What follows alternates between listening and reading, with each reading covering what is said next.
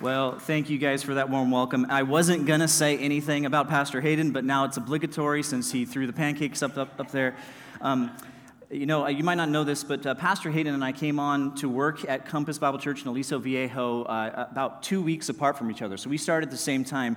And uh, from day one, Pastor Hayden and I began to make a good friendship, and we sat together every single week at our staff lunch. And I had the privilege every single week of hearing the multitude of animal stories that Pastor Hayden has in his bank. I don't know if you guys have heard these stories. Do you guys know that Pastor Hayden is an absolute animal fact encyclopedia? Do you know? Know this?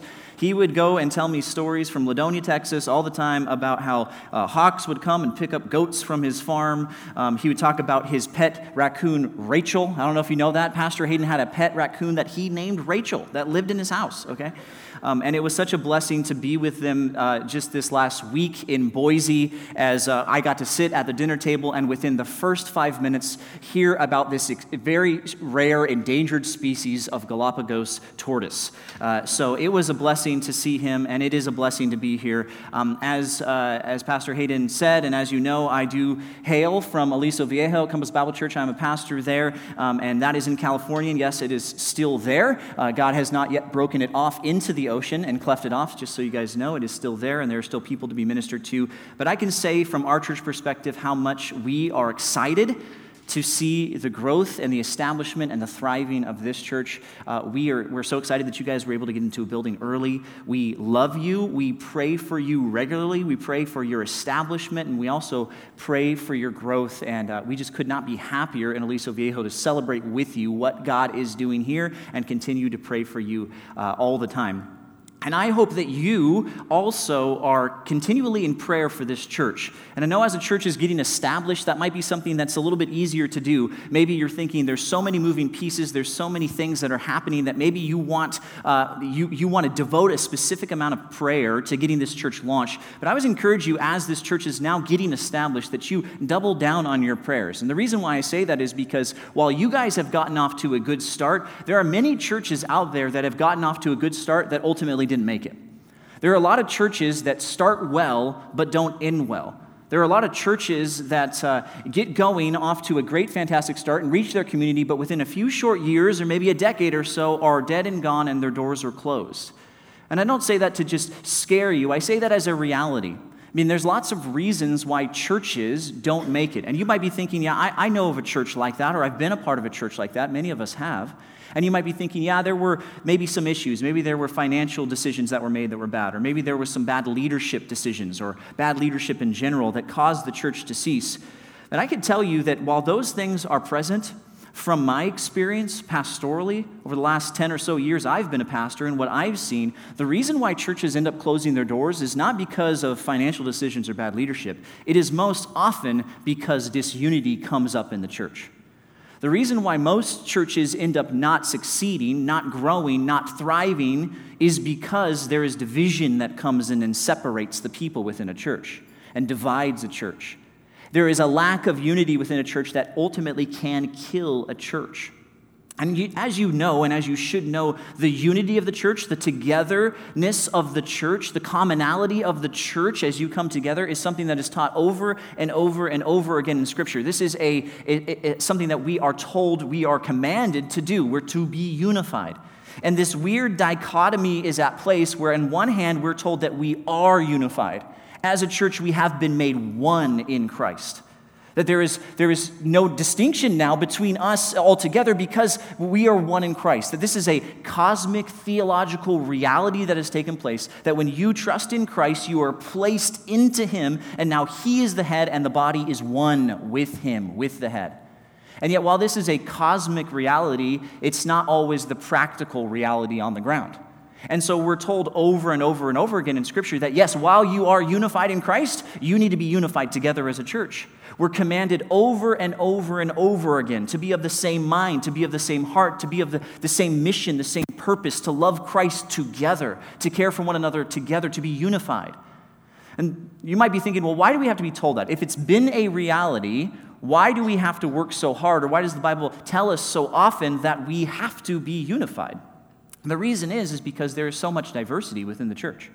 You see, what ends up dividing a church is the, just the diversity that happens within a church.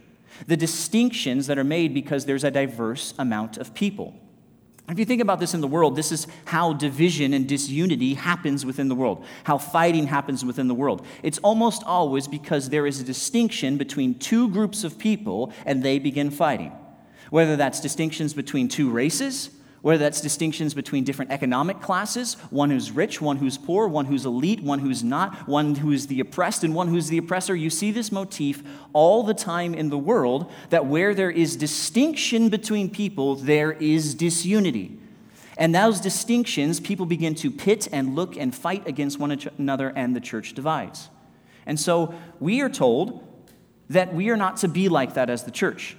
And you might be thinking, yeah, but Pastor Doug, aren't the distinctions, biblically speaking, that we have in the church gone? Aren't they done away with? You might be thinking of a passage like Galatians chapter 3, where it says, There's no longer any Jew nor Greek, no longer any slave nor free, no longer any male nor female. Isn't that the abolition of distinction? Isn't that level the playing field? Isn't that what that passage is saying? Well, I want you to think of it this way Paul is not saying that those distinctions go away in the church. He is saying that the gospel now comes in over that, and no longer is there any distinction in someone's ability to respond to the word of God, respond in faith, and respond to the gospel, whether you're Jew or Greek, slave or free, male or female. There's no distinction at all in that.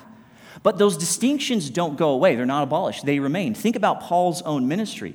He says that when he goes and travels to a town and preaches the gospel, he goes to the Jew first, then the Greek.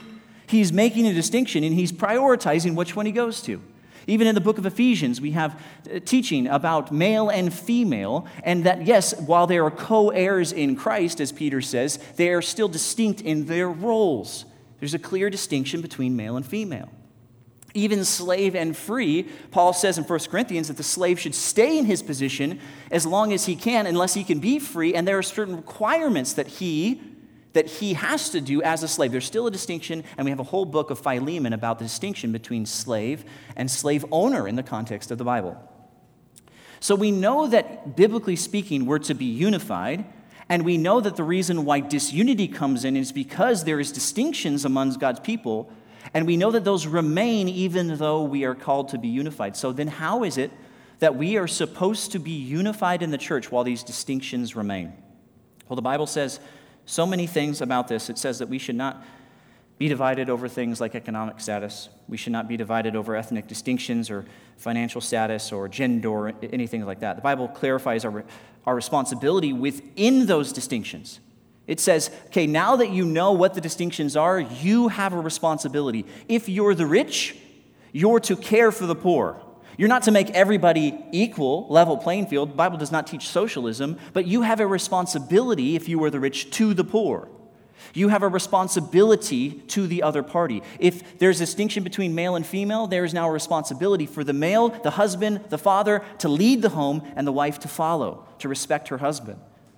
Those distinctions are there, and there is clarification on our responsibility given those distinctions. Now, there's lots of things in the church that can divide. And I'm not going to go through all of them, that's not the point of this. But there is one distinction that I think the church often fails to recognize, fails to see, and this distinction can come in and creep into a church, even a new church, a young church like this, that's all together in a small room like this, that can come in and it can separate and divide. And if we don't have our eyes on this, if we're not paying attention to this, this can do massive, massive damage to the church. The distinction that I want to address is a distinction that you might not think too much about, and that is the distinction that is alive and present in this room right now, and that is the distinction between those who the Bible would consider spiritually mature and those that we consider spiritually immature. This is a clear distinction that we see in the scripture that there are those in this room, in this building, and in this church that we could categorize as being mature stable, steadfast, seasoned, endured trials, endured difficulty, and has been consistent in their faith, and those that are immature. Those that struggle, those who have massive doubts, those who have moments of crisis in their faith, those that need to be up, uplifted and bolstered because they are weak and immature in their faith. The Bible calls it the spiritually weak, the immature, and the spiritually strong. The passage that we're going to look at today is going to tell us what our responsibility is, whatever, whatever group you find yourself in, what the responsibility is to one another, and what the goal is, and that is to be unified. So if you would turn with me to Romans chapter 15, verses 1 through 7. I want to get your eyes on this text so that we can see how the Bible approaches this so that we can be unified, so that this church, this church can endure, so that this church can not just get started, but it can go on, it can survive, and it can thrive because unity doesn't creep in. Romans chapter 15, starting in verse 1, says this It says, We who are strong, this is the mature Christian, those who are strong, have an obligation. This obligation is a very strong word. This is, a, this is something you have to do. We have an obligation given to us from God to do what? To bear. To bear with the failings of the weak if you find yourself being a strong Christian, if you put yourself in this camp, it says that you have the obligation to care for, to bear, to carry the weight of the failings of those who are spiritually immature in the church. And you're not to do this so that you get praise, so that you get accolades. No, it says not to please ourselves. Our goal in the Christian life is not to please ourselves, but then this in verse 2 let each of us please his neighbor for his good, not for our good, for, for his good, for the other's good to build him up, to see him edified, to see him bolstered in the faith, to see him strengthened. And of course, our ultimate example in verse 3 is Christ. For Christ did not come to please himself. When he walked this earth, he did not come to please himself, but as it was written, and now here's a quote from Psalm 69 that is Paul is now applying to Jesus, says, The reproaches of those who reproached you fell on me. The idea that those that were sneering and cursing and slandering God for their sin have fallen on Christ. That's an example that it gives us in verse 3. It says in verse 4, now a little bit of a shift. For whatever was written in former days was written for our instruction. Paul is pointing back here to the Old Testament scriptures, and we can look at the entirety of the Bible and, and, and apply this and say, for whatever was written biblically for us was written for our instruction, to teach us, to train us, to help us think through this problem. That through the scriptures, right? That through the scriptures, that through the endurance and through the encouragement that is found in the scriptures, we might have hope. We might be able to deal with this problem. We might be able to have some sort of positive outlook that oversees and transcends what's going on with the diversity in the church. And it says in verse 5 May the God now, who gives endurance, God of endurance and encouragement, grant you to live in such harmony. This is the idea of unity, peace, oneness with one another in accord with Jesus Christ. In the same way that you are one with Christ, that that has been one for you on the cross, you are to now live with one another as one. That together, with one voice, another unity call, with one voice, you may glorify the God and Father of our Lord Jesus Christ. And our second imperative here of the text says this as a command. It says, Therefore, now what you're supposed to do is you're to welcome one another it's the responsibility between the weak and the strong, the spiritually mature and the spiritually immature. You're to welcome one another. This isn't just saying hello, this has deeper implications than that. You're to accept one another, regardless of their status, regardless of their distinction of their spiritual maturity, as Christ has welcomed you for the glory of God. Um, I don't think it's a surprise to you to say that we live in probably the most self serving culture uh, ever that we've ever seen. The other day, I was driving into the office in California, and I'm sure it's worse there than it is here, but I was at the corner next to a gym when I saw this young woman walk up. She was in workout clothes, she had her hair up in a ponytail, and she looked mad. She was frowning, she was grimacing. She walked up to the corner with a selfie tripod, she put it on the corner. She set her phone up, still grimacing the whole time. Um, she made sure the light was on. She set it all up. She pulled her hair down, make sure she looked really, really good. She got the timer ready, and then she stood there grimacing, grimacing until the timer happened and then went, eh, took a picture, and then went immediately back to grimacing, picked up her stick, and walked away. Our culture is obsessed with themselves. They're obsessed with doing whatever they think is going to get them the most pleasure, the most joy, the most clicks, the most likes, the most hearts on their phone. They want to be served. And they're miserable inside seeking their own selfish desires, but they can't help it because in their flesh, they have such a strong desire to please themselves.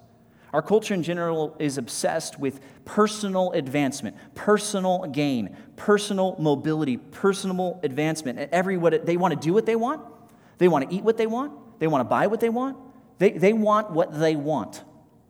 And no one can tell them not to. And they will go to the extreme degree to actually have others be turned away and turn on others so that they can get what they want. Even in the business world, this happens where we see those that are what we would consider less than us, or a project, or someone who's weaker than us, or below us, as a personal business liability. That's how we phrase it. And so we look at others and we say, as long, I'm going to engage with them as long as it helps me. I was scrolling through a social media thing and I, and I saw that this post and I, I looked at it because the first thing I saw was intriguing. It said, uh, you know, things that you want to accomplish, how do you accomplish them? And the first line says, you want to get smarter, what should you do? And it said, you should read. And I was like, yeah, that makes sense. And the next one said, you, you want to have peace in your life, what should you do? It said, you should meditate. And I was like, oh, uh, I, don't, I don't know if I agree with that. Maybe if you're meditating on Scripture, it's going in the wrong direction. And then it said this You want to help others? Think about that. You want to help others. That's a good goal, right? To help others. What should you do? Love yourself. That doesn't even make any sense.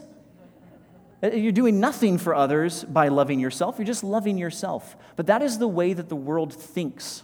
That is the way that the world thinks that the only way for you to help others is that you love yourself. Take care of number one. Take care of number one. It's all about you. It's all about you. So, our culture, they refuse, even in the idea of loving others, to stoop down to the level of the weak. I mean, you hear it all the time in the culture. You might even hear it in your own home. You might say it to one another. You might hear it in the business place. It's you have enough to deal with. Just deal with your stuff. You don't, you don't need to stoop to someone else. They're, they're having a hard time. No, no, you've got enough to deal with. Take care of number one. You know, if you take on the burden of someone else, you're going to burden yourself. That's going to be a lot for you. How are you going to deal with that? You know, if you, if you take on the burden on yourself, the society, what they're going to do is they're going to mock you, they're going to shame you, they're going to scorn you, they're going to ridicule you because you're foolish. The reality is, is that for the culture, for the world, and it should not be this way for the Christian, is that self is their God. The love of self is their idol. It is their God, and that is what they love. But Christians are to be different. We in this room as believers are to be different. We are not to please ourselves, as the text says. We're to be selfless in our support of others, particularly the weak. So I want you to look with me at verse 1 again of Romans 15, and let me read this and just hear it again in this light. It says, We who are strong, the spiritually mature, we have an obligation now this is not like the culture where you can just write it off because it's hard for you. No, God says we have an obligation, a responsibility to these people to bear the failings of the weak and not to please ourselves. This is not about us. This is not about protecting number one. It's not about making sure that we get what we need. It said, let each of us now work towards this. We to please our neighbor, to build him up. That's our goal. That's our obligation. That's our aim. Just like Christ did. Just like Christ did in verse 3. So we're not to be like the world, we're to be like Christ. And I want you to write it down this way we need to be people who selflessly help the weak. We need to selflessly help the weak, the spiritually weak, the spiritually immature in our churches. In this church, for those that are here that believe in Christ, there are people who are weak, and you need to selflessly, not caring about yourself, but only seeking their edification, build them up. Now, you may be thinking, who is the weak? Are you making fun of me because I'm a new Christian? Are you, wh- who is the weak? Are you saying that I'm weak? Well, I'm going to clarify what, what I think this, this means, the spiritually weak. In a general sense, I would say that there is, there's a general category of those who are spiritually weak. Spiritually weak can often be those that are just new to their faith. Maybe you're a new Christian and you, you don't know much about God's word. You haven't been through trials. You haven't been tested. You haven't been seasoned. You haven't had a, had a crisis moment where your faith has been tested under fire and you don't really even know. Or maybe you have and you found yourself lacking because you're just generally immature. You've been in the faith for a short amount of time and you struggle often and you say, Yep, that's me. I'm generally weak. I'm weak in my faith. I'm not sturdy. When, when trials come and press against me, I crumble. That's the spiritually weak generally. But it might not just be the general case. You, you might be weak in a particular area. Maybe categorically, you could say, I've been a Christian for a long time. I've faced trials. I've undergone much difficulty, and I have maintained my faith in Christ, and I've been bolstered in it, and I am strong. I am generally strong. But that doesn't mean that you're also not weak. You see, the Bible says that you can be weak even as a strong Christian in a particular area. Maybe you're really, really good at dealing with one area of life, but when another area comes up, oh, you're weak. You can't handle it. Or maybe you're just weak because of circumstances or situations. Maybe you're weak in just a season of life. Maybe you're spiritually weak because you are facing a really difficult battle with some health issue, with cancer, with something that's going on. Maybe you've got some family issue that is wearing you down, and because of weariness of your circumstance, you are finding yourself, though you are generally strong, to be weak in the moment in this particular area of your life. You see, all of us as believers have moments of spiritual weakness. Now, there's the generally weak, there's the generally strong, but all of us, we need the support of one another when we face these challenges and difficulties of spiritual weakness in and of ourselves. You know, people might hear that, you might hear that, and you might think, okay, that's not too hard. All you're telling me to do is that when someone's struggling, I should help them. How hard could that be? Don't underestimate your propensity to be selfish in the flesh. Don't underestimate it. I, I um, I had this guy that I worked with uh, in my youth group, and he was um, a, frisbee freak. Like, he was like really into ultimate frisbee. Like, that's all he talked about, that's all he wanted to do. He played on an amateur ultimate frisbee league, didn't know those existed. He was trying out for the pros, didn't know that existed. And this guy, he was really good at frisbee. So, of course, because he was strong in frisbeeness, he wanted everybody to participate with him in his love for frisbee. And so he would come to the youth group with a bunch of junior hires, and he would say, Let's play frisbee. This is going to be great. Everyone's going to love it. And this guy, he was good. He could stand at the edge of this auditorium here and he could say, What do you want me to hit? And I'd say, Hit that back pole. And he'd bend it around these three and it would just nail it perfectly. Like, this guy was good. Uh, but you know what happened is that he came to the youth group and he uh, wanted to get everybody involved with frisbee. And before long, this guy was getting discouraged and he was getting frustrated. And the kids were getting discouraged and frustrated because he wanted them to play at his level and they weren't there.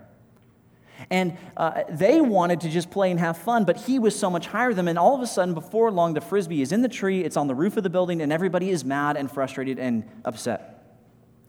The reality is, when it comes to the spiritually weak, is that it takes a lot out of us to go down and help those and lift others up. It's not so easy. It can be draining, it can be tiring, it can be difficult. And I think that's exactly what our text is saying that we should do, that we must do, that we're obligated to do, is that we have to bear, bear with the weak, which means that we're actually carrying our burdens. And so what we end up doing in trying to help the spiritually weak and selflessly doing that is we begin to justify reasons why we don't. We begin to say, uh, you know, it's not a valuable use of my time. You know, these spiritually weak people, the issue that they're struggling with is really small. It's just a really minuscule, really tiny thing. And you know, if I was dealing with that, it'd be like, boom, got it taken care of, easy. And so, but for them, it's going to take a long time. So it's going to it, it's going to be a lot of my time, a ton of my time. I'm going to have to sit with them and labor with them. They're broken up over a tiny little thing, spilled, crying over spilled milk. They, the, these type of situations we could justify easily. And maybe you're even thinking, you know, these people that deal with simple things, I'm so mature, I don't want to talk about those things. I want to talk about the hard things. I want to get into theology. I want to get into the deep things. I want to deal with real problems, the hard things. Maybe you're justifying that. You don't want to kind of stoop down to their level in the mundane. Or maybe you're sitting there thinking, Pastor Doug, God does not want me. I know this. God does not want me to be drained. He doesn't want me to be exhausted. He doesn't want me to be tired. And every time I go and I deal with someone who's struggling in their faith, I'm tired. I'm exhausted. I leave drained. I'd rather be, work with people on my same level. Just find someone who's right near me or maybe a little over me, and then that way when I leave, I'm encouraged. God wants me to be encouraged, right? Remember, it says, bear with the failings of the weak. Not to please yourself, this isn't about you. You're to bear with the failings of the weak. You might be thinking, you know what, I've tried this, Pastor Doug, and um, it's really frustrating and it's annoying because the spiritually weak, they just do dumb things, right? They just, just, just do dumb things. I give them my input, I give them my advice, I lead them in scripture, I show them what they should do, and then they just don't heed it, and so they just do really difficult, annoying things. They don't listen, they do dumb things. And so what we're doing in that is we're attributing fault to them, and we're saying, well, because they didn't do it, because they messed up, it removes my personal responsibility to come alongside and help support them, to bear them. But that's what our text says is that we're not only to bear with the weak, we're to bear with the, bear with the failings of the weak. Think about Galatians chapter 6. Galatians chapter 6 says this says, Brothers, if anyone is caught in any transgression, we're talking about Christians and we're talking about sin.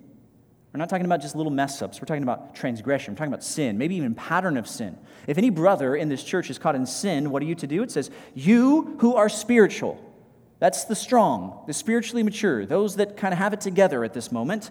You who are spiritual should restore him. You're not to ignore him. You're not to write it off. You're to restore him in a spirit of gentleness. You're not to push him aside or cast aside him. You're to restore him in a spirit of gentleness. And then it says this it says, Keep watch for yourselves, thinking you think you're spiritually strong. Be careful that you too might not be tempted because you're not so great after all. Be humble about it. And then in verse 2, it says, Bear one another's burdens. That in this context, that even if someone fails, even if someone stumbles in sin, we're to bear one another's burdens and so fulfill the law of Christ. The culture gives us so much social scorn over this. They say, you know what, you know, that's beneath you, that's below you. Don't go down to their level. Why spend your time with them? And if you think this is a new thing, this is not a new thing. If you have your Bibles, turn with me to Psalm 69. Psalm 69. That's the passage that's quoted here in our text of Romans 15. But in Psalm 69, we have um, a psalm about David, who is the king. And if you think about someone who, you know, you would imagine would not go down to the level of, you know, the weak or the, the lowly, it would be the king of Israel, the exalted king of Israel, God's chosen king. He is high, he's in, he's in a palace, he is up there, he's got a crown on his head, he's anointed by God, he is the king. And it says this in verse 9 David, who is dealing with the sins of the people who have turned against God, who are slandering and smearing the name name of God, he says this He says, For zeal, for zeal for your house has consumed me. He is passionate about God's holiness, he is passionate for the worship of God, and he is saying that it's consumed me. He's taken it upon himself. And he says, And the reproaches of those who reproached you have fallen on me. This is the, the, the, text that's quoted in our passage in Romans 15. He's saying that the people that are out there slandering you, he's saying, I'm taking that burden of their sin and I'm placing it on myself. I'm dealing with it. And so, what's the response of the people to him doing this, stepping into their lives and bearing this before God for the people? It says, When I wept, he's now distraught about this and I humbled my soul with fasting. He's not, he's not at the point where he's saying, I'm the king, I shouldn't have to deal with. No, he's humbling himself. He's probably mourning with sackcloth and ashes on. He's fasting. He says, It became my reproach. I'm going to bear it. He said, When I made sackcloth my clothing, he says, I became a byword to them. People were just going, Look at the king. Look at the, look at the king. What is he doing? What is the king doing? Why is he stooping down? Why is he dealing with this? Why is he humbling himself like this? He's too good. He should be lifted up. He should be exalted. He's the king. It says, I'm the talk of those who sit in the gate. People in the city are just talking. What is the king doing? What is the king doing? Even the drunkards, even the lowest in the society, those that are wandering around as drunks, they're making songs about me. This is how bad this is. You know, the, the culture around us is going to say, don't do it. And even the Christian culture is going to say, don't stoop to the level of the spiritually weak. Don't do it. It's not worth it. It's going to be drained for you. You have better things to do. You are better than that. You've got more important things. And you got to look at this example that's being referenced to David and say, ooh, if David did it, uh, maybe I should do it. But what Paul does in our text is he doesn't attribute this to David, even though this was originally attributed to David. He attributes this to Christ. And if you think about this, this is exactly what Christ is doing. You see, Christ did not come to please himself. Jesus' Jesus's plan was not to protect his time. Jesus' plan was not to protect or limit his frustration. that he had with other people, or to decrease difficulty in his life, to press that down and just do what was easy, or to lighten his load. It's the exact opposite of that. Jesus came to take on your load of your sin and that burden and take it onto himself. He humbled himself to take on your problems. Even when he was here on this earth, he didn't limit his time. He didn't say, you know what, those Pharisees, those religious elites are my disciples. You know what, eh, they just don't get it and they're annoying and they're frustrating. I'm just, I'm just going to stay away from them. Nope, he went for them. He went to, to sit with the sinners and to tell them the truth of the gospel. He went to them. He took on the burdens of that upon himself for the sake of people. He didn't lighten his load, he carried your load. He didn't care about the accolades of the religious elite of the world at the time. He didn't care about that. He didn't care what they said about him. He said, You know what? I have a responsibility to bear the burdens of the weak, which is all of us in this case. His pur- purpose was not to see himself elevated when he was here on earth. He was humbled, and it says he was humbled to the point of death, being obedient to the point of death on the cross. That's how humble he was. And so, we too, as we think about the weak and we think about being selfless, we need to be humble and selfless like Jesus was selfless. Turn with me quickly uh, to Philippians chapter 2, because I think this is such a good summary of what is being said here. Such a good summary. The beginning of Philippians chapter 2, starting in verse 1, says, So if there is any encouragement in Christ, what is he saying? He's saying, if you are thinking about Christ and you have any level of response, if you're encouraged by thinking about what Christ did, okay, if you, if you realize what Christ did in bearing the penalty for you, taking upon your burden of your sin upon himself and bearing the wrath of God, if you have any encouragement in that, now here's a list of things to do. If you have any comfort from that, any love, if you have any appreciation for what Christ has done for you, if you have any participation in the Spirit, now that, that God has, has in the Spirit placed you into Christ, made you one with Christ, and now has indwelt you with the Spirit, if you have any participation in that, if you have any good feelings, things that are positive because of that, if you have any affection for Christ, any sympathy for Christ in what he did, knowing that he didn't have to, if you have any of that, says, complete my joy, Paul's joy here, by being of the same mind. The same mind as who? The same mind as, as Christ. By thinking the same way about one another. Having the same love, the same love that Christ had, and that he bore your penalty, and now you bear the failings of the weak. Being in full accord, here's unity, and of the same mind. Be united in mind with Christ and with one another. Do these same things. And then here's the crux of it, it says now in verse 3 do nothing from selfish ambition or conceit. This isn't about you. It's not about lifting yourself up. It's not about doing what you want. Says, but now in humility, count, reckon others as more significant than yourselves, even if they're not. Even if they're not. Let each of you look not only to your own interests, because you're going to do that naturally. You don't have to be told to take care of number one, you're going to do it. Okay? You need to be told, but also for the interest of others. Don't just look out for you, look out for the interest of others to build them up like Christ did. So we need to help the spiritually weak. We need to take on their burdens like Christ did, like, like David did. We need to follow this responsibility. But we also need to know how to do it. If we don't know how to do this rightly according to God's word, then we might not be successful in seeing the church unified in maturity as we grow together. We might not see, we might see division happen if we don't know how to strengthen the weak. And so the Bible gives us what we should do by implementing the right support, by implementing the right support. Uh, I'm a California boy, I'll admit it, and um, I grew up skateboarding. I was obsessed with skateboarding. Um, and let me tell you something about skateboarding. Uh, if you're six foot four, like I am, skateboarding is not the right sport for you. So if you're young in here and you're like, I want to skateboard, and you've got trajectory for height, just go a different direction. Uh, the reason why you should do that is because it's a really long way down, okay? And when you slip out on your skateboard, it hurts. There was a season of my life where I think I, I had a sprained wrist for like weeks. I must have sprained my wrist like 10 times. Because every single time I fell, I would fall, and my giant six foot four frame would fall on the ground, and all my weight would fall on my wrist, and I would have a sprained wrist. It was weak. It was so weak, even the smallest little movement, the smallest thing would, would cause my wrist to just hurt. remember one time just lightly hitting a punching bag, and my wrist just just lost it. It just hurt so bad. And so I needed to strengthen that wrist of mine. And so I tried all kinds of things. I tried that creams, you know, you hear on the radio, they're supposed to rub them in and get rid of pain. Yeah. I tried those bandages that are really loose and I'd wrap them around myself and try that. I tried some exercises to make sure my wrist was okay. I tried to strengthen it that way. I went to the doctor, make sure it wasn't broken, get some input from him.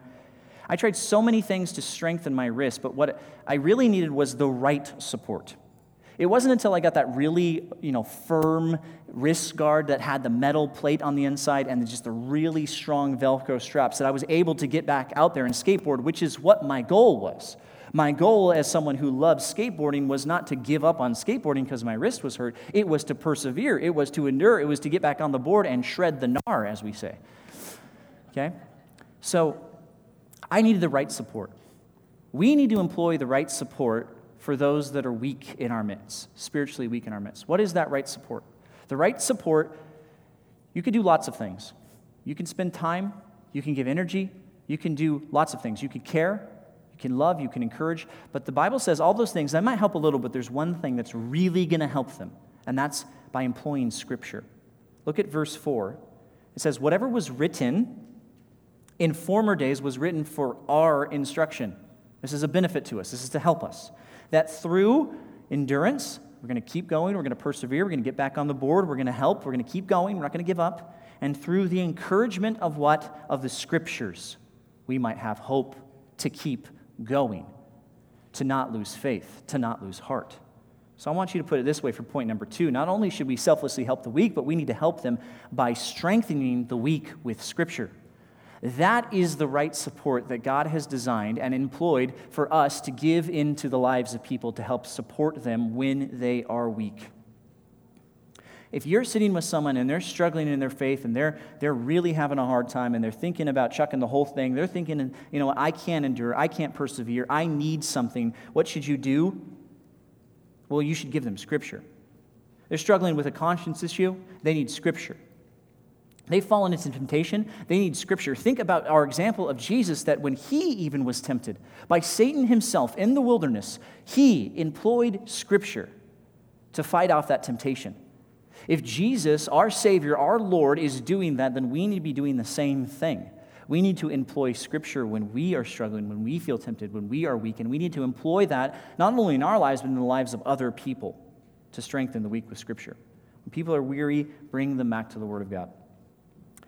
Uh, one more passage I want you to turn to, uh, and it's a long one, so I need your eyes on it. Nehemiah chapter 8. Nehemiah, Old Testament book of the Bible, Nehemiah chapter 8. I think this is a great example of how people can be strengthened and encouraged with Scripture, and I want you to see it.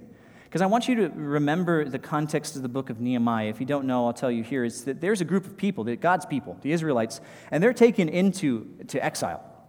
They're in Babylon. They are away from their home from the promised land that God has given them. Because of their sin, they're being punished. And they are there in this land, and they're underneath the ruler of foreign kings. They are essentially enslaved to evil rulers, and they are without their worship. They are without their priests. They are without their leaders, and they, I would think you could say categorically, are weak. And then they finally get the opportunity to go back to the land. But as they go back to the land and they start to want to rebuild the temple, they realize that even though they've been now 70 years apart from God's love and provision in the land and with temple worship, they realize that when they get there, they're surrounded by enemies. That everyone around them wants to come and, and kill them and take their land, and they don't want to be there. And so, what do they do? They decide what they need to do is they need to build a wall. They need to do the hard work and the labor of building the wall in the midst of people attacking them. Think of how hard that would be. In the midst of people actually fighting you, they are there with a sword in one hand and a trowel in the other to build a wall. It's a lot of work. If there is a, a, a, tired and weary group of people, spiritually speaking and physically speaking, I think it's this group of people. They are worn down, they're exhausted, and they're tired. And it says this in Nehemiah chapter 8. It says, And all the people they gathered as one man, they were united together, into the square before the water gate, and they told Ezra the scribe to bring the book of the law of Moses. They wanted the word of God. They gathered together and said, Give us scripture, give us the word. So Ezra the priest brought the law before the assembly, For everybody, here comes the word. Both men and women and all who could understood what they heard. Everybody here was gathered on the first day of the seventh month. And he read it from facing the square before the water gate from early morning till midday. He went from like 6 a.m. till like 2 p.m. You've been here for like 25 minutes. You're already tired of my sermon, right? You're like, when can we get lunch? They are so excited. They're weary, and what they want is they want scripture, and they're, and they're there. It says, in the presence of men and women, those who could understand, everybody was there. And it says, and all the ears of the people were attentive, attentive to the book of the law being read. Says in verse 5, it says, Now Ezra opened the book in the sight of all the people, for he was above. He was standing above all the people while they remained in their places. And he read, sorry, I skipped something. Uh, it was Ezra's there in the sight of all the people, for he was above all the people. And as he opened it, all the people began to stand. Think of how tired you would be you're so weak, you're so exhausted, you're spiritually drained, and here the people, they're, they're standing in response. They're responding and they're, they're feeling the presence of actual physical bolstering. Someone coming up alongside of them. It's just the word of God doing this. And they're saying, I'm encouraged. I'm encouraged enough to stand, even though I'm tired. I'm going to stand. It says, And Ezra blessed the Lord, the great God. And all the people now are responding. They're saying, Amen, Amen, lifting up their hands. They're beginning to now worship. Their faith is bolstered, it's increased. Though they were, they were weary, now they're responding not only by standing, but by praising God. And then they began to bow their heads and worship the Lord with their faces to the ground. They're now responding to God's word, recognizing their sin. They're dealing with their own selves rightly before God, with the right position, that He is above them and they are humbled. It says in verse 7 that all these people that were there, all these priests, they helped the people to understand the law. They then explained it to them. They, they encouraged them with the word and explained them to it so they could understand the meaning of it. It says in verse 9 Nehemiah, who was the governor, and Ezra, who was the priest and scribe, and all the Levites who taught the people said to the people, This day of the Lord is holy to your God. Do not mourn or weep. For all the people wept as they heard the words of the Lord. They were so moved by the scripture in their lives that they began to weep. And Nehemiah clarified and said, Don't weep, don't feel bad, rejoice because of what God has promised to us in his word. Then, verse 12, it says, And all the people went their way. Then they left. They left from this assembly. Though they're tired, though they're weak, they left and they began to eat and drink and send gifts to one another, food, and they made great rejoicing because they had understood the words that were declared to them. This is an example of, of, of this people who were so weak. We're, we're, we're so apt to do things to help people that are helpful but aren't the most helpful. We want to spend time with people. We bring them food. We, we, we take care of their physical needs. We're present with people when they're struggling. We want to weep with those that weep. But yes, we need, more importantly, to give them scripture because that's the thing that's going to strengthen them and bolster them. So let me give you some things that I, I think applicationally would be helpful for you, which is if you're feeling tired and weary and weak personally, don't skip the gathering and assembling together of the church to hear the word of God and hear it explained. That is a means of your strengthening that God has designed for you to be bolstered in your faith. If you have other people in your life, a part of this church, who make it a habit of forsaking the fellowship together, which it says we should not do in the book of Hebrews, encourage them not to skip the gathering together of the saints in this church. You need to be someone who employs Scripture to help the weak understand it. If you've got people who are struggling and they have wrong ideas about God or themselves or what they should do and the decisions they have to make, you need to first go to Scripture. And it might cause some pain at first when you go to that because it might act, as it says it is, a dual edged sword. It might divide and cause a division in their life as they recognize that they don't stand rightly before God in what they're doing. But it ultimately is our encouragement as it leads us ultimately to Christ. It leads us to God, it leads us to who He is, and it gives us a right position humbly of who we should be and how we should act. Which means this, everyone, that you need to know Scripture. If you don't know Scripture, if you're not reading and meditating and memorizing and listening to sermons and diving into books and taking classes and going to lectures and doing discipleship programs, then you might not have the tools that God has told you it's your obligation to bear with the burdens of the weak and lead them into Scripture, you might not have the tools to do that. I mean, we have programs designed for this. Even our partners program that we do in our campus churches is meant to lead people in Scripture, to bolster them, to give them an understanding of Scripture, to strengthen them. If you've done partners, maybe you need to take someone through partners. If you've done it for yourself, don't just have it be about you. Now seek how you can bless someone else by taking them through partners. You might be saying, Pastor Doug, I don't know that much about Scripture. That's why I don't do it. Let me just say this. You might not know everything. You might not know as much as Pastor Hayden or Pastor Evan. You might not know as much as the Christian who's been a Christian for 20 years, but you know something, right? Today, you know Romans 15. You know John 3:16. You know something. Everybody has something. You're reading something, you know something. Use what you know. Just use what you know. Just try it. Strengthen them with what you know. This is not just about your growth, your motivation. And you think about even spending time in Scripture, even thinking about the DBR. I know so many people who struggle with daily Bible reading. So many people who day after day come to me and say, It's just a burden. I just don't get anything out of it. I just don't get anything out of it. I just don't understand. I don't get anything out of it. If you think about that, the focus is so much here. It's about me. It's about my growth. It's about my edification. It's about me growing. It's about me. It's about me. It's about me. If you're struggling in the DBR, if you're struggling to understand God's word, maybe change your perspective when you sit down to read to ask God, what in this passage do I need to know to strengthen the life of someone else? To bolster the maturity of someone else? To encourage someone else? You start to take that perspective in your life, you're going to start to have a greater depth of understanding of the scripture. And I could say that pastorally, that's typically the way that it works. The reason why pastors tend to know more about the Bible than other people is that we're constantly employing it in the lives of other people, not necessarily always for ourselves. Just write this verse down. You don't have to go to it, but just write it down on a notepad somewhere. Psalm 119, verse 36. And don't forget the 36, because this is the longest chapter in the Bible. You'll never find it, okay? Psalm 119, verse 36. This is something that you can pray as you sit down to read the Word of God, and you should pray to give you the right perspective. And it's this it says this it says, Incline, incline my heart to your testimonies. Incline my heart to your testimonies. Help me to love your word, God. Help me to have my heart inclined to them, to care about them. And then it says this, and not to selfish gain. Incline my heart to your testimonies and not to selfish gain. And, and, and yes, this goes two ways. This is not just what I can get for myself, not just about riches and pleasures and fulfillment, but incline my heart to your testimonies and not to those things, but for the sake of other people. If you prayed that prayer every time you sat down with your Bible, you might be more inclined to know Scripture and employ Scripture in the lives of people. Scripture is our means of instruction, it's our means of support, it's the encouragement we need. The goal of it is to see the whole body mature together. The whole body is supposed to mature together.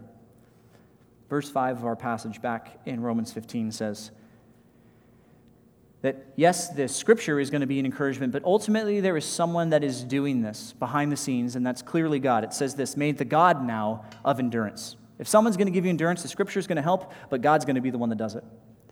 And the God of endurance, endurance and encouragement, may He grant you to live in such harmony and such peace with one another, in such unity with one another, in accord with Christ Jesus, in the same way that Christ is, that together, that everyone in the group may glorify God with one voice, one voice together.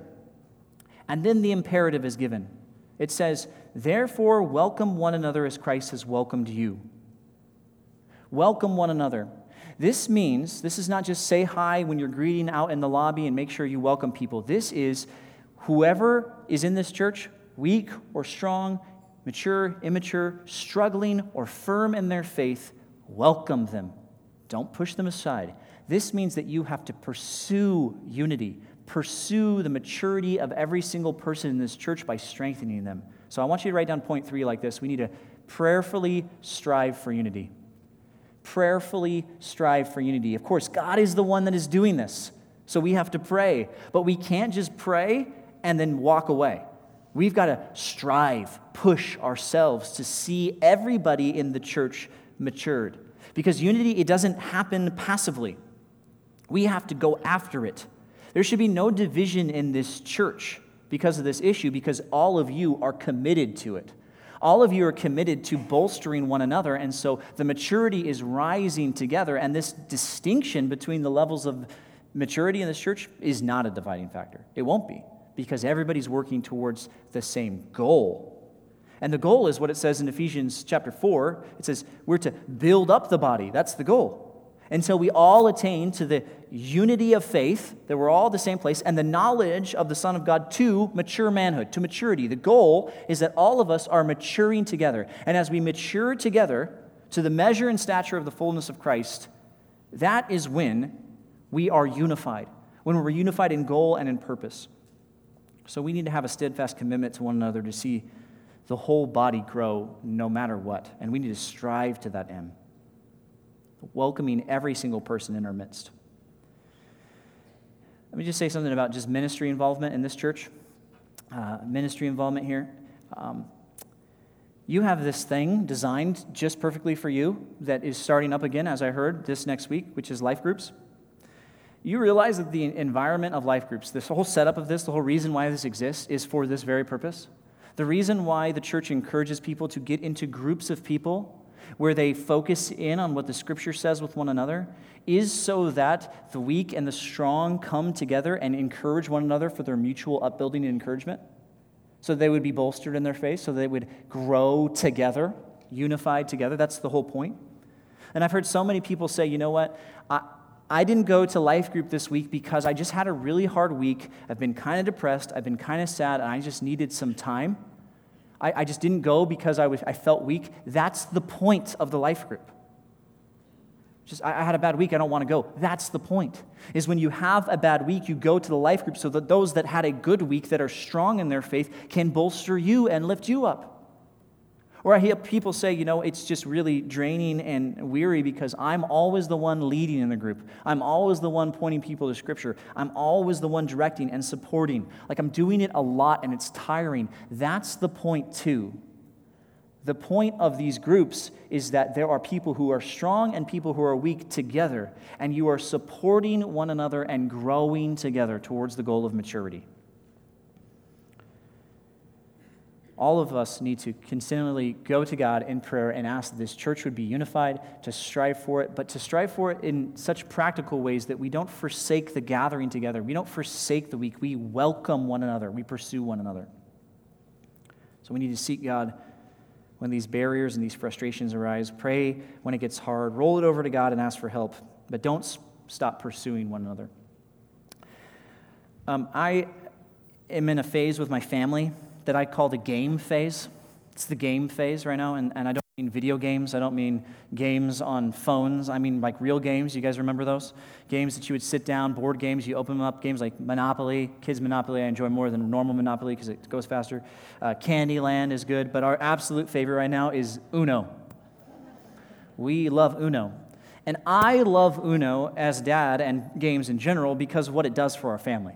What it does is it takes everybody who might be in a different room of the house on a different device or playing with their dolls or whatever they're doing in together and it brings us all together. It unifies us. That's what's what I love about games. And we're sitting there with the common purpose of spending time with each other, of playing games with each other. And it usually goes pretty well. And you would think in that context, what a, what a great example of unity. Everybody's kind of of the same mind, you're one family, there's not a lot of distinctions, but there is a distinction that divides us. You see, me and my wife, and my oldest daughter, who's nine, we understand the rules of Uno. We understand how we're supposed to play Uno. We understand how to strategize. We know that you got to put a red on top of a red or a number on top of a number. But I have a younger daughter who doesn't quite understand the rules really well. And as much as this thing is meant to unify, that simple distinction in her maturity to understand the game of Uno causes division in our game time. We start to get mad with her it's not your turn. It's not your turn. It's not your turn. That doesn't go on there. That's not how you play. That's not right. That's not how you do it. Because she doesn't get it. She doesn't understand. She's not mature enough to get Uno. And then she starts to get frustrated with us. She's not having fun. She's not enjoying it. She feels beat down. She just wants to play. And if we approach that situation in our house with the game of Uno, that we're just there to have fun for ourselves, then what's going to end up happening is everybody's going to get frustrated and go away. But that's not the goal of what we do. The goal of what we're there to do is to be unified as a family. So, what we do as parents is we step into her weakness and we help her. We're not just there to destroy her in Uno because she's not a good player. That's not the goal because we're better than her. Sometimes it's the goal, but it's not the goal.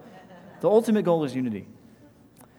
So, what we do is we help her even to our own detriment. Sometimes we show her our cards and mess up our opportunities. Sometimes we stop the game, we mess up the strategy in order to help her. We slow the game down, we don't make it as fun, but the goal is that we all together are growing in our ability to play Uno so that we can be unified as a family because that's our goal. Listen, it has got to be our thrust, it's got to be our drive to see the whole church mature together. If it's all about you and seeing yourself mature, there's going to be division.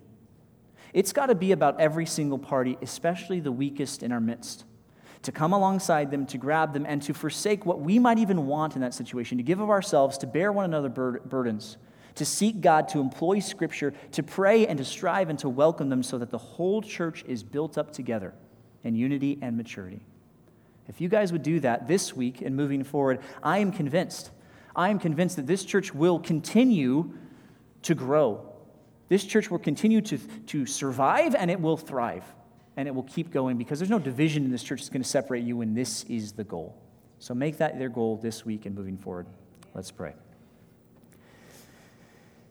God, thank you first and foremost for the reality of what it says in your word that we are unified first and foremost in Christ, that you have made us one with the Savior by his work and not our work God, we want to live in that reality. We want to, don't want to forsake that reality. We want to do everything according to what your word says and help us, God, to do that. Help us to deny our flesh and the desire that we have to please ourselves. Help us not to be, to be selfish. Help us to give of ourselves like Christ did and care for others in our midst. And God, I pray that this church would be a church that goes on for many, many generations to come, not just days and weeks and years and months, but God, that this would go on for generations. That this church would be a church that's known for being unified with one another and caring for the mutual encouragement and support and upbuilding and maturity of every single member.